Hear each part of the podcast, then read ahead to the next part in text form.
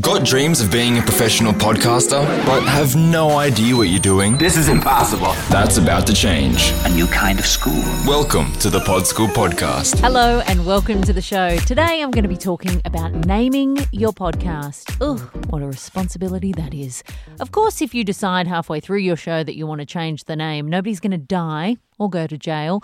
The consequences aren't going to be that dire, but it will be darn confusing. So ideally, you are going to pick a show name that is going to not only give your audience or your potential audience an idea of the tone and the vibe of your show, but also explain a little bit about what it's about and be something that you'll be happy to tell people for a long time to come, not sort of say for a week and then think, oh, this is a crappy title.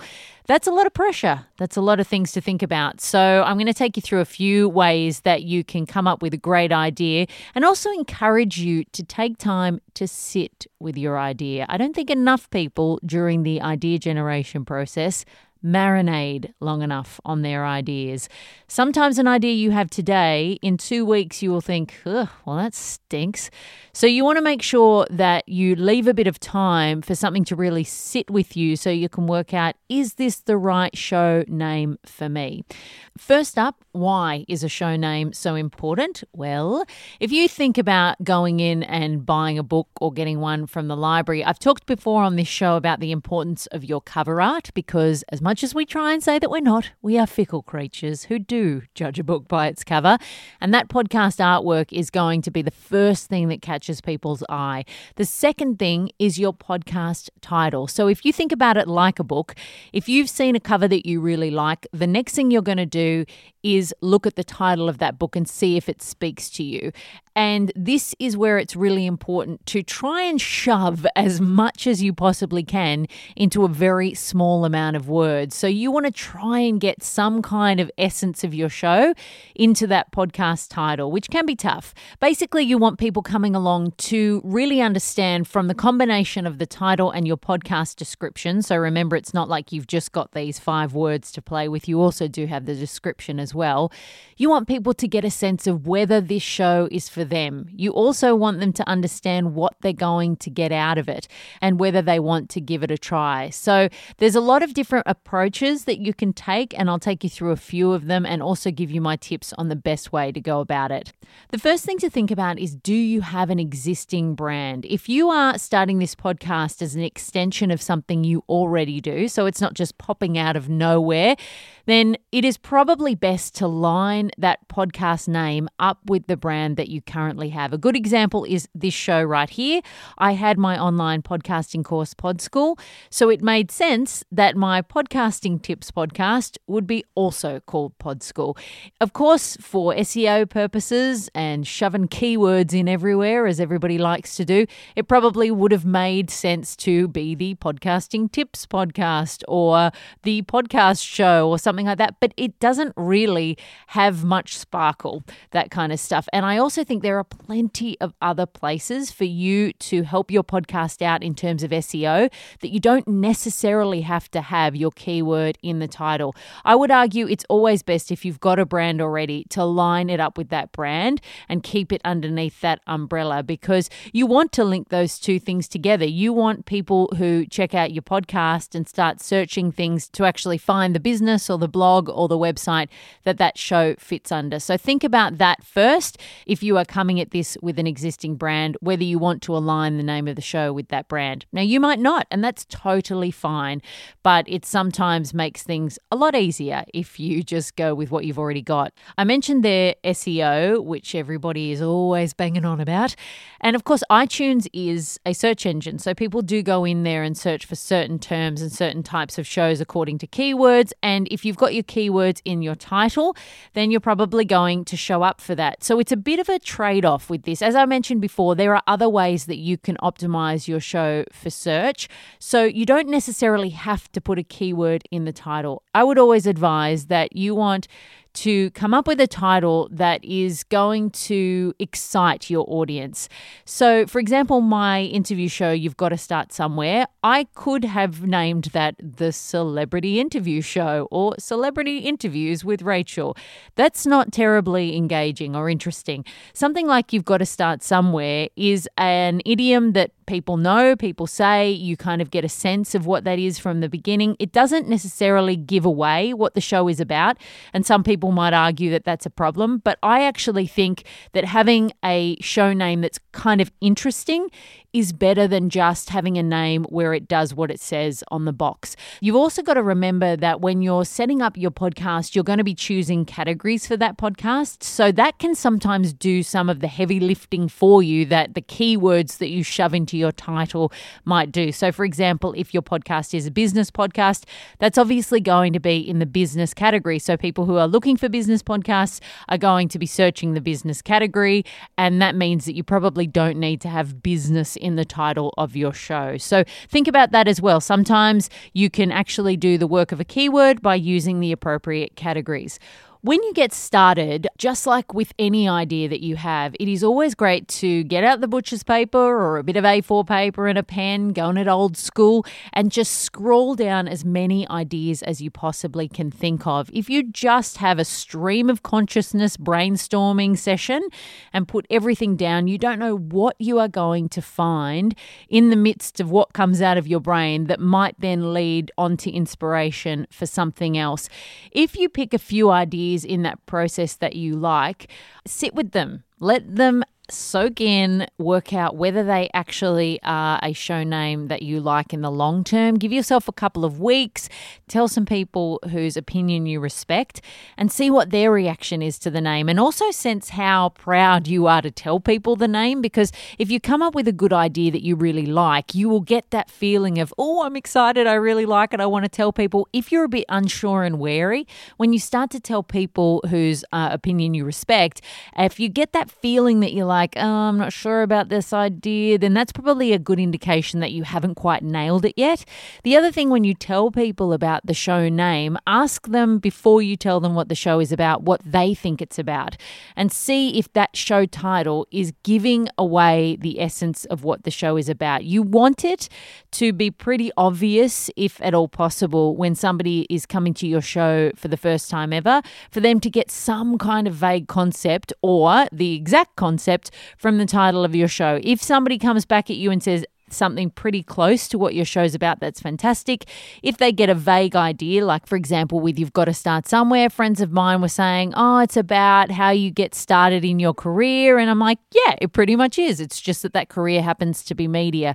So tell people that you care about, see what their response is, but also take note about your feelings about telling people and how proud of that name you feel, because you want to make sure that you've got a name you want to shout from the rooftops. So it has to be clever enough for you to feel like this is something that you want to market and push out there, because ultimately you have to do your own personal marketing for your show and make sure that you get it into people's ears. So that feeling is very important in the process of coming up with the right title. The other thing that can often steer you away from the ideas that you love is whether the domain is available. It is always a good idea to have a website for your podcast so that you can have a place to house your show notes pages. Your show notes pages, I have an episode on this in the podcast that you can find just by typing show notes into the search bar at pod school podcast dot com.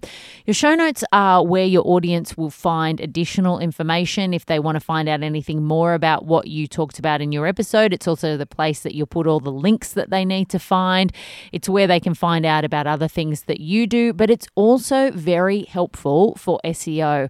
That, if you have got your show notes optimized in the right way, can be the way that people find your podcast if they're Googling for something in your specific niche, or alternatively, they're Googling guests that you have on your podcast.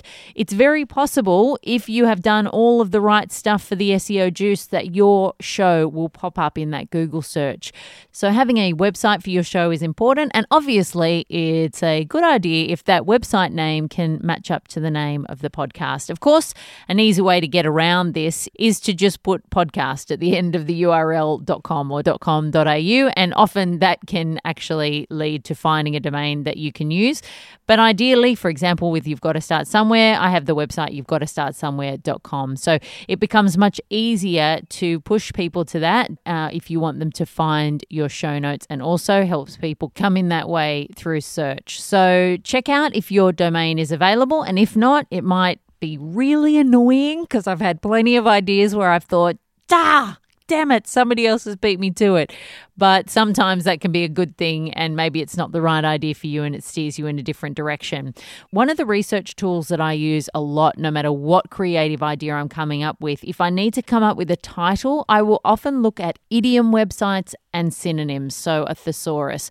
Often if you look at the keywords that you will be searching and you type those into, say, thesaurus dot com, it will come up with a bunch of different ways of describing that keyword that then can lead to ideas that might give you something creative to work with that isn't just the straight use of the keyword. So sometimes if you type in other words and you find synonyms, that can be really helpful just to get your creative juices flowing. The other thing that's useful is idioms. So sometimes if you go to an idiom website uh, or you just type in, say, career idioms, it'll come up with a bunch of phrases that people use regularly that you could maybe play on that might make a good show title. So You've Got to Start Somewhere is an example of that. That's an idiom. That's a phrase that a lot of people use. So that explains in some way what my show is about. It's about celebrities who started in the business and how they started and where they started, and gives people an indication that you just have to start somewhere to get to a really successful media career.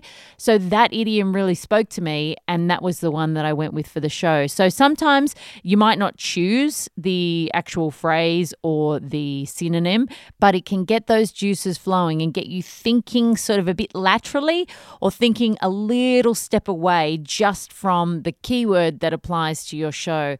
The other source of inspiration that can be useful is Amazon. Amazon is a great search engine. If you type your keywords into Amazon, it will throw up a bunch of books usually on the topic, and looking through other people's titles, even searching in your niche for other podcasts that cover stuff that you're going to cover, can be great to just start you thinking about what's already out there and what you like and what you don't like. Please do not be a copycat. Don't just take somebody's idea and steal it. This is really just so you can look at what other people are doing and get a sense of, oh, I like that. Why do I like that? What do I like about that? And sort of taking the little elements of what you like, and also avoiding the stuff that you don't. Actually seeing what other people are doing and how that makes you feel puts you in the space of your audience and makes you understand more where they'll be coming at when they come across your show title. So those kind of things can be really great research tools just to help you throw a few more ideas into the basket when you're coming up with your name. Tone is also important. Sometimes it's a little hard when you're thinking of a show name that's three to five words to come up with anything tony, but I'll give you a few examples to show you what I mean. If at all possible, you want to try and get a little bit of tone, a little bit of sparkle into the title of your show. So for example, something like This American Life. That show could easily have been titled American Stories or Stories of America, but instead, This American Life does what it says on the box, but in a more creative way. So there's a little bit of tone in that title rather than it just being descriptive. Startup by Gimlet is another example. That could have easily been the Startup podcast, but just Startup is a little bit more punchy and has a tiny bit more tone. There's another example of an Australian podcast, The Teacher's Pet. That's a phrase that a lot of people will know, and it's an interesting use of that phrase because the way that we use that phrase is very different to the dark tone of the podcast. So actually that title has a lot of layers in it and makes it really interesting once you know the essence of the story. So try and be a little creative if you can with the title of your show, and just think about whether you can make it a little bit punchier than just describing something in your title. I hope that's helped you think a bit more creatively and strategically about coming up with the right podcast title for your show.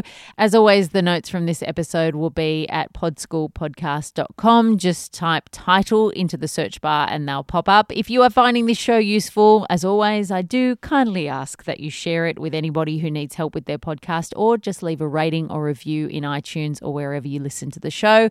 I'll see you next week, and until then, happy podcasting. That's all for today.